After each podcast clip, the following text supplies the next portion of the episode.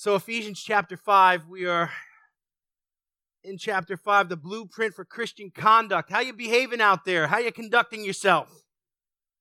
Uh-oh, I just hear murmuring. I don't know, maybe we should warm up this morning. But Paul gives us this blueprint here, and remember when we started this series, he talked about Francis Schaeffer, who's a Christian philosopher and theologian. He wrote a book, uh, How Should We Then Live? And that's a great question. We come to Christ, we forsake our sins, we repent, we become born again, filled with the Holy Spirit. Now what? Well, the Bible gives us a blueprint for living. Amen. Everything in here from cover to cover, from Genesis to Revelation, reveals Christ and shows us how to live. But Paul really zeroes in in chapter 5 here, gives us so many treasures of how to conduct ourselves. Our conduct matters because the world looks at the Christian to determine what they think about Christ. There are people who don't know Jesus who will only judge Jesus by how people who call themselves Christians conduct themselves. Are you getting it now? And so the way we behave is important, and the world is looking to us to see Jesus. The blueprint gives us principles to apply to our lives because we're children of the light, yet we're walking in a dark world. Last week we said it's not easy to live a righteous life in a dark world, is it?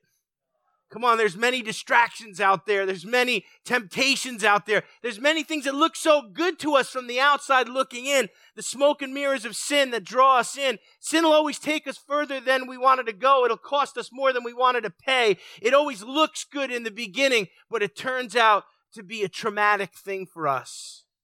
Because the Bible says the wages of sin are death. Now, as the blueprint continues here, the Holy Spirit calls our attention to three things we need to be careful about in the text. I'm going to read you the text in just a minute here. But it's interesting. There's many times that the word tells us not to be careful, not to be anxious, but to be prayerful and thankful. Here's a spot where the scripture is telling us be careful. How many realize there are things in life we need to be careful about? There are things we need to be careful with. If you pick up a, a $2 drinking glass, you're careful with it. But if you pick up a, a crystal glass that's worth a $1,000, you, you be even more careful with it. Amen? Because the loss of breaking something precious is costly. Father, we thank you for the word this morning. We thank you for Ephesians 5. We thank you that you saved us and then gave us a blueprint of to live, Lord. You haven't just left us clueless, but you've given us everything we need to know to please you and to walk holy before you. I, I pray you bless the word this morning that as we hear it, it would go into our minds, it would get to our hearts, and the Holy Spirit would teach us how to apply it to our daily living, that we could be more than just hearers, but doers of the word. I pray this in Jesus' name. And the church said, Amen. I'm going to read from verse 1 of chapter 5 for context sake, our target verses are 15 through 17. Therefore, be imitators of God as beloved children, and walk in love just as Christ also loved you and gave himself up for us, an offering and a sacrifice to God, a fragrant aroma. But immorality or any impurity or greed must not even be named among you as is proper among saints. And there must be no filthiness and silly talk or coarse jesting, which are not fitting, but rather giving of thanks. For this you know with certainty that no immoral or impure person or covetous man who is an idolater has any inheritance in the kingdom of Christ and God. Let no one deceive you with empty words, for because of these things the wrath of God comes upon the sons of disobedience. Therefore, do not be partakers with them. For you were formerly darkness, but now you are light in the Lord. Walk as children of the light. For the fruit of the light consists of goodness, righteousness, and truth, trying to learn what is pleasing to the Lord. Do not participate in the unfruitful deeds of darkness, but instead even expose them. For it's disgraceful even to speak of things which are done by them in secret, but all things become visible when they are exposed by the light. For everything becomes visible is light. For this reason it says, Awake, sleeper, and arise from the dead, and Christ will shine on you. Listen to our new material. Therefore, be careful how you walk, not as unwise men, but as wise making the most of your time because the days are evil. So then, do not be foolish, but understand what the will of the Lord is. Let's jump into those last three verses, 15 through 17, as the blueprint continues. The Holy Spirit's telling us to be careful through the Apostle Paul about uh, three specific things. And the first thing we need to be careful about is how we walk. how we walk is very important, and this is in a spiritual sense. The text uh, says, Be careful. If you look into the Greek rendering of that translation, what it's actually saying is, Take a careful look. So you could read the text, Take a careful look how you walk. How many of us take the time to take a careful look how we're walking spiritually? See, it's something that we don't often do. We just go about our business, go about our day, go about our life. As life unfolds before us, we kind of just wing it a lot of times. But the word saying, be careful how you walk, not as unwise, but as wise. None of us want to be unwise. Am I correct in assuming that? Nobody woke up today and said, I want to make every unwise decision I can make. No, if you had the choice between wise and unwise, what would you pick? All right, bunch of wise guys out there. And so wise is what we want to be. And he says, if you're going to be wise, you got to pay attention. You got to be careful how you walk. Now, most people are not careful how they walk. And I'm talking about in life and I'm talking about spiritually. Most people aren't even looking where they're going. Hello, have you seen this generation out there? They walk around. You watch people walk on the street. They're looking at their feet. They're looking at the sky. I've seen people walking like this. You, you, you, people drive like that on a Taconic, someone's like, it's in front of you here.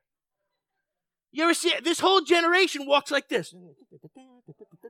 I've seen people walk into fountains. I've seen people walk, walk. How many times you see someone in the city walk into traffic, someone has to grab them because the bus cuts the corner and hey.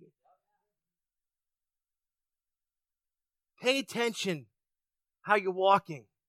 Pay attention where you're going. People are walking around and they're not being careful how they walk in the natural and in the spiritual realm. The world we live in is a dangerous place spiritually. What if I told you uh, today that when you came in the sanctuary and you sat down, we now activated a minefield in the sanctuary, and when you walk out of here, you got to be careful where you walk. How many people would walk differently? We still have a few that would run out screaming. There's a couple in every crowd. But you'd be careful how you walk. You'd be careful where you put your foot. You'd be careful what you leaned your weight on to trust to support you. Amen. Well, let me just tell you this morning the world we walk in is a minefield. And you got to be careful where you walk and who you walk with and what you put your weight on and what you put your trust in. Let's let that settle in for a second. When we get up in the morning and our feet hit the ground, the Holy Spirit wants us to be wise and not sloppy or reckless, but to be careful how we walk, the things we do, the things we say, the people we surround ourselves with. All of those things matter. So the question uh, today that we've got to look is what does Paul mean by walk? When Paul says walk, he's talking about our spiritual motion and direction. And the question becomes, is the spiritual motion and direction of my life going in the right way? spiritual motion and direction. Is my life sloppy and reckless? Is my life careful and precise? You see, the truth is, most of us want to be careful and precise how we walk, but all of us are human, and so we're a little bit sloppy and we're a little bit reckless too. Can I get an amen? The truth is, none of us got it all together and walk perfectly all the time. So, no matter how precise and careful we want to be, we're a little sloppy and we're a little reckless. The truth is, we're a mix of those two things. You know, sometimes I say things that shock myself. You ever just, you say something and, wow, that made sense. Right? Sometimes you say something that's so smart, you're like, whoa. And then there's other times I try to get out of the car and my seatbelt's still on.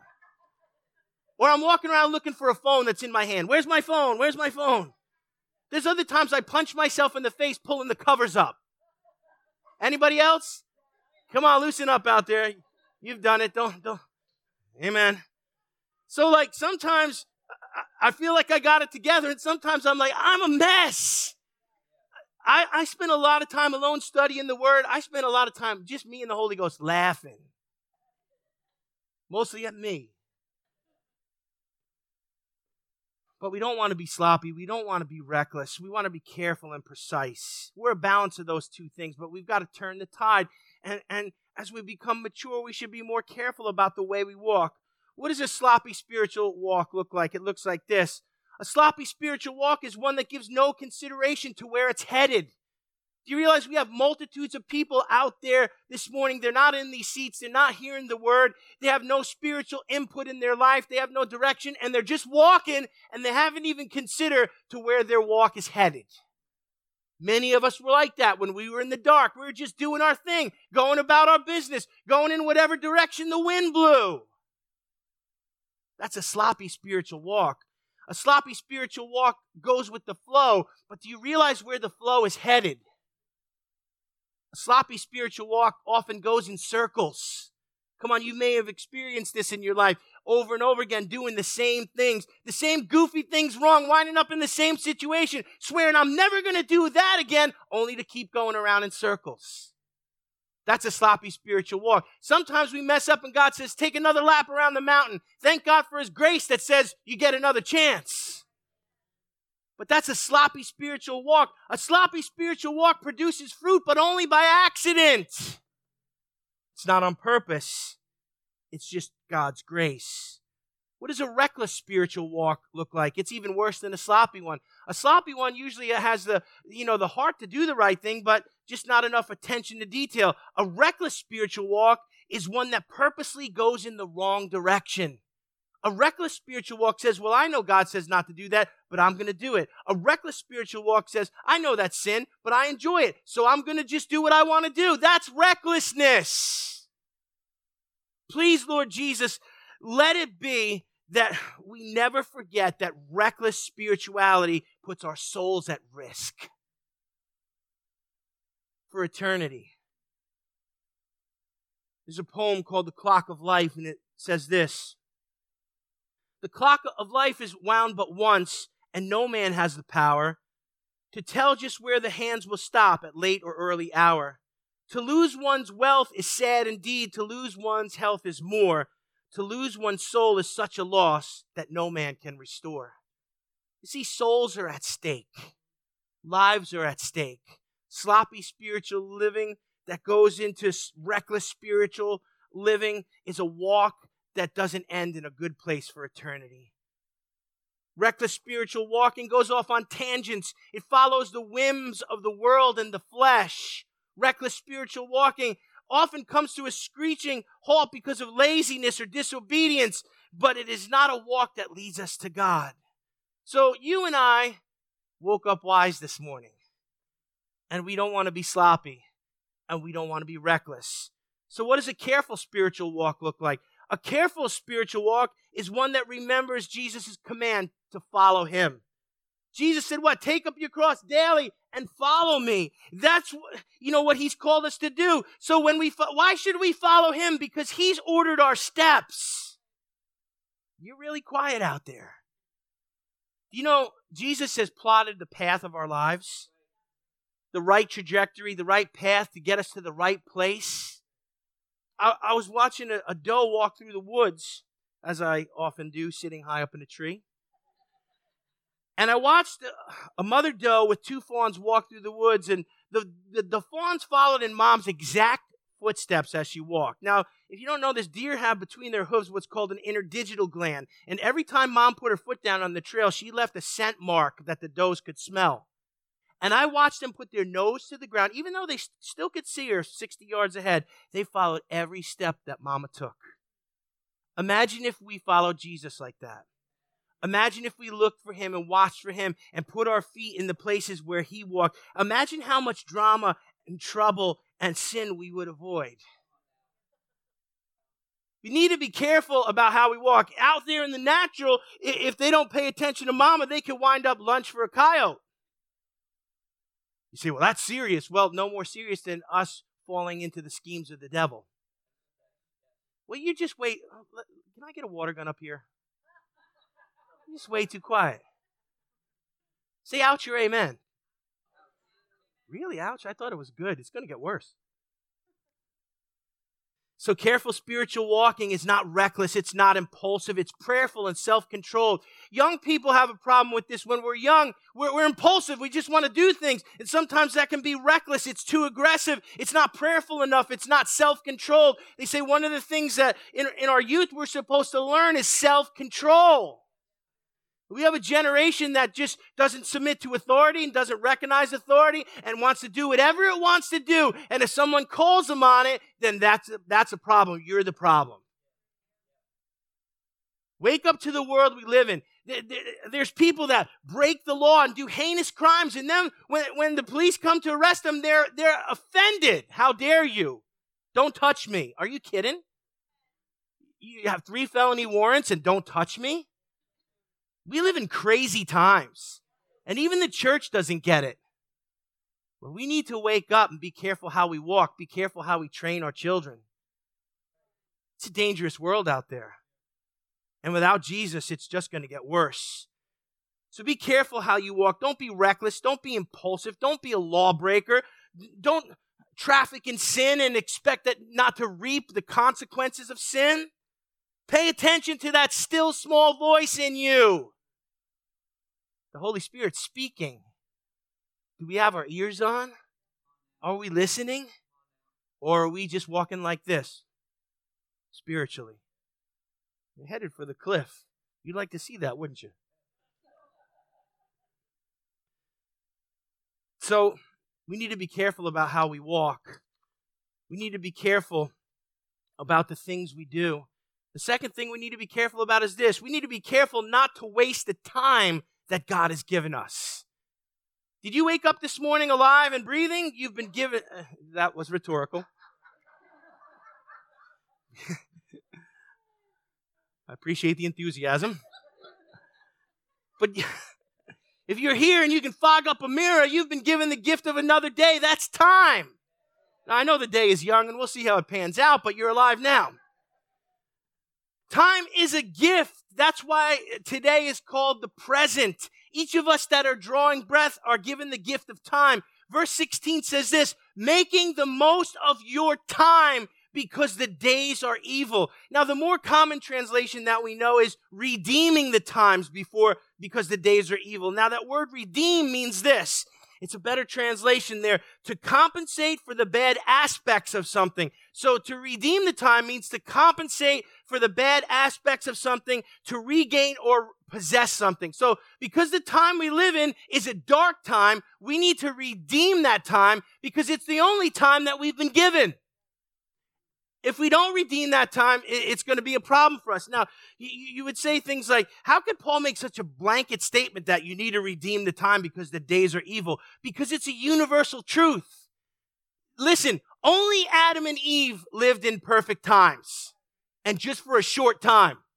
And then sin entered the equation and sin had a big uh, impact on everything. Everyone else after Adam and Eve lives in a situation where sin has affected everything around him. So there's hardships, there's challenges, there's injustices to face, whether it's Abraham, Isaac, Jacob, Moses, David, the disciples, Jesus, all of them. And people say things like, Oh, I wish I lived in biblical times. You wouldn't last five minutes. With two sets of clothes, no phone, and no shower? Where's the body wash? Ain't been invented yet. I wish I lived in colonial times. You realize those people died at like 35, 37 was an elder statesman. Most of us would, I'd be gone. You have a picture of me somewhere. I'd rather live in the 20s, the roaring 20s. I'd rather live in the 50s. I'd rather live in the 60s with all the hippies. Give me a break. There's no perfect time. Few of the hippies wincing out there. Now is the time that you have.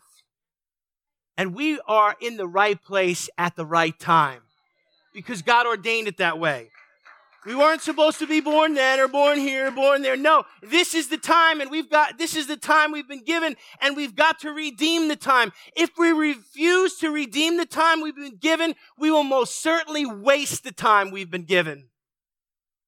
Here are the top three places that people waste their time. Number one, people waste their days. I challenge you to sit down and calculate your age and figure out how many days you've been alive. Some of us might have some big, scary numbers. But what have we done with those days? How many of those days have we maximized for the kingdom of God? How many of those days have we maximized spiritually? How many of those days have we prayed without ceasing?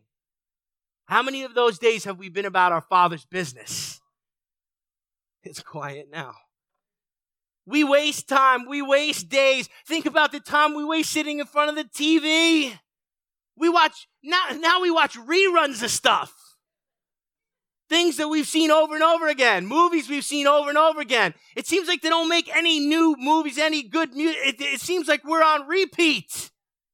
It's wasted time. Wasted time on social media. Wasted time on video games and hobbies that produce nothing productive in an eternal sense. Huge blocks of time invested in things that don't matter. Oh, I'm preaching this morning. We have an, an entire generation that's just hanging out. Old people, what are you doing? Now we're just hanging out. Young people, we're just hanging. Netflix and chill has replaced baseball as the national pastime.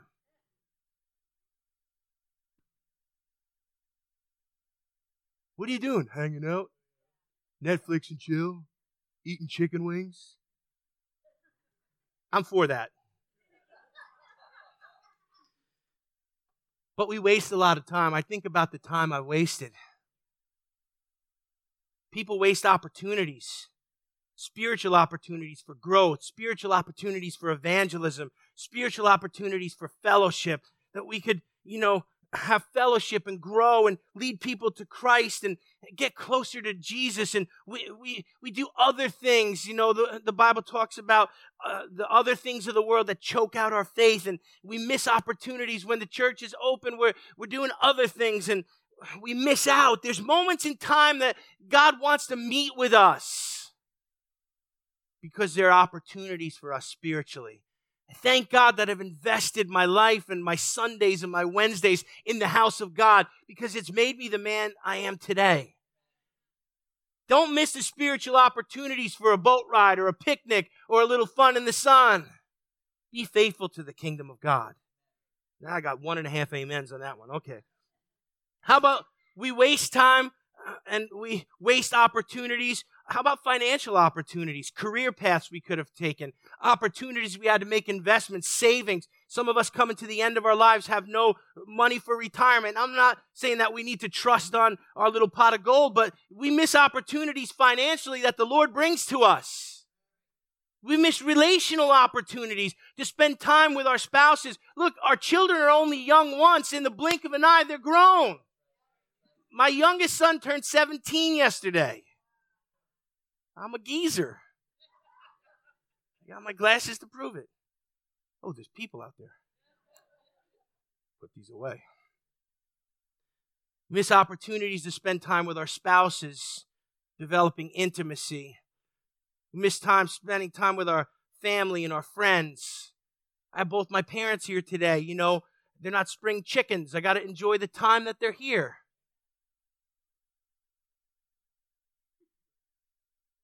All right. My mom said I was planning to bump her off, she said. Be careful how you spend your time. Don't waste your days. Don't waste your opportunities. And number three, people waste their youth. You know, youth is a, a gift that's given to each of us. And that ship has passed for a lot of us. But think about what we could have done with our youth. Th- that statement, if you haven't said it yet, you will say it. If I knew then what I know now. Right? Come on, listen, young people, listen to the old people groaning here. Don't waste your youth. Don't spend your time chasing sin and the, the distractions of the world and the emptiness. It won't fill you up. It won't satisfy. It only delay the things of God in your life. If I only knew then what I knew now, what we could have done with the boundless energy and enthusiasm of our youth. You know, do something for the kingdom of God before you get up and go as got up and went. Be careful not to waste your time. And number three, be careful not to miss the will of God for our lives. Look what the text says. So then, do not be foolish, but understand what the will of the Lord is. So, what Paul is telling us here that not knowing the will of God for our lives puts us in the foolish category. It's foolish for us to not know what God has expected us to do with our lives. Why? Because we're living our lives and we're running out of time to do God's will. I can say, even though life has not been easy, it is a blessing to know that you're in the center of God's will doing what you're supposed to do. So be careful not to miss the will of God. The text is telling us it's foolish not to know the will of God. Now let's talk about the will of God here just briefly, but I want to break the will of God down into two main components. The will of God breaks down into these two areas the general will of God and the specific will of God. Each of us should absolutely know both, but the general will of God is really easy. People go, oh, I don't know what wills, the will of God is. Well, let's start with this. God has told us the summary of the commandments is to love the Lord thy God with all their heart, mind, soul, and strength, and to love our neighbors as ourselves. So the general will of God is that his people be lovers. Any lovers out there? Amen. We need to love God. We need to love our neighbor. We need to love each other as the body of Christ. The, the love that we have for one another proves that we're children of God, that we're children of the light. The love we have for the body of Christ. Oh, I like God, but I can't stand people, so I don't go to church. You don't, you don't love God if you don't love his people. Oh, I love God, but I'm not down with Jesus. Listen, you can't even have a relationship with the Father unless you get down with Jesus. Jesus said, If you have me, you have the Father. If you've seen me, you've seen the Father. I and the Father are one. That's what the word says. So the general will of God is for the people of God to love God. Hey, that sounds pretty logical. And to love each other. And, and then what? After that, we should keep the commandments. We should be kind and humble and just. Not because it saves us, because it's becoming for a child of God to walk in such a way. That's the general will of God. So that's the easy part. The, the more difficult part seems to be the specific will of God, that God has a specific will for every individual. And understand something. The truth is, if we're walking with Him and we love Him and we're listening to the Holy Spirit, it's 90% that we are in the will of God for our lives right now. This is what you were supposed to do. This is what I'm supposed to do. I didn't miss it because God's bigger than my mistakes and my distractions and my stubbornness. Come on. And you didn't miss it either. Look, if he could get me behind here, he can handle the rest of the. So, the specific will of God is the will of God for individuals. That sometimes takes prayer and it takes walking towards the Lord and it takes doing the general will of God long enough till the Holy Spirit reveals the call of God. And then we begin to do the things of God and produce fruit. But you and I need to know the general will of God and do it, and we need to know the specific will of God and do it. The reason that we have to be careful about understanding and doing the specific will of God for our lives is that multitudes of people come to the end of their lives after spending their youth and their zeal and their time and their energy and realize they never got around to doing God's will. Well, I've comforted myself and I've enriched myself and I've pleasured myself, but I never got around to doing the will of God. What a sad place to be on your deathbed at the end of your life, at the end of your days, lamenting the fact that you never got around to doing God's will. If you've been around evangelical Christianity for any amount of time, you've probably heard a preacher or another brother and sister say something to this effect God has a unique purpose and plan for your life. How many have heard that? We say that to people who are outside the kingdom to let them know that even though life's a mess, God can take their mess and bless that thing and make it a masterpiece. Take it from a mess to a masterpiece. That's basically what we're saying. God has a unique purpose and plan for your life. Now, we heard this when we were lost, but many of us, once we got saved, we forgot about God's purpose and plan and we lived our lives and just did our thing.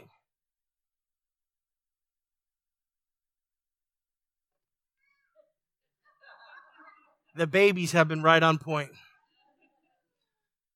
Next, the rocks will cry out if the babies are silent. Don't come to the end and not do the will of God. God has a unique purpose and plan for your life. The Holy Spirit is reminding us today God has a unique purpose and plan for our lives. And it doesn't mean everybody has to be a, you know, going to be a preacher, go on the mission field. What we're doing, if we do it for the Lord with all our heart, mind, soul, and strength, if He's called us to do it and He's gifted us to do it, it'll produce fruit and it's the will of God. Better to be a doorkeeper in the house of my God. Amen. Why? Because there's an eternal reward attached to doing the will of God. Sometimes the will of God is just go to work, be a good worker, and let your light shine. Sometimes the word of God has raised children that know the word of God and fear the Lord and serve into the next generation. The Holy Spirit's reminding us God has a unique purpose and plan for our lives. You know? And the purpose of God will often seem foolish to man. And it oftentimes, it even seems foolish to us, or it's the exact opposite thing that we may want to do. But listen to me. While the purpose and plan of God may seem foolish to men and sometimes to us, it will be seen for its absolute brilliance for all eternity. For if we follow it and wind up in the arms of Jesus for all eternity, the brilliance of his plan for our life will be seen. I want to close with this story. In 1904, William Borden, heir of the Borden Dairy Estate, graduated from a Chicago high school as a millionaire. Now, you know Borden products, you know Borden Dairy, but listen, this kid graduates high school and it's 1904 and he's a millionaire. That's like being a billionaire now, even after taxes. At his, his graduation present from his parents was a trip around the world. Traveling through Asia, the Middle East, and Europe, Borden got a burden for the hurting people of the world. Writing home, he said to his parents, I'm going to give my life to God and go on the mission field. When William made that decision, he wrote in the back of his Bible two words, no reserves. Though he had millions earmarked for him, he decided to rest in the hands of God and not lean on his money. Turning down high paying jobs after graduating Yale University, he entered uh, two more words into his Bible no retreats. So he put himself on the course to be a missionary, and he had no reserves in the natural and no retreat in his heart. Upon completing his studies at Princeton Seminary, well educated man, Borden sailed for China to work with Muslims, stopping first in Egypt for some training. While in Egypt, he was stricken with cerebral meningitis and died in a month, never making it to the mission field. The world said, What a waste! Some of you might sit there and think, What a waste! He had everything the world had to offer, and he gave his life for the kingdom and never got to actually go on the field. But listen, it was not a waste to God, and it was not a waste to William Borden. In his Bible, underneath the words no reserve and no retreats, he penned his last words no regrets. Jesus said in Matthew 16 24, If anyone wishes to come after me, he must deny himself, take up his cross, and follow me. Whoever wishes to save his life will lose it, but whoever loses his life for my sake will find it. For what will it profit a man if he gains the whole world and forfeits his soul? Or what will a man give in exchange for his soul? To the world around us, William Borden's life seemed like foolishness, but for all eternity, the plan of God will be proven as pure brilliance as he entered into heaven and heard, Well done, good and faithful servant. What will a man give in exchange for his soul? The answer is nothing. There is nothing that can be given. What good does it do us to gain all that the world has, but to lose the most important thing we have? Eternity with Christ is worth our lives. He gave his life for us. We should lay our lives down for the kingdom. Let's bow our heads this morning.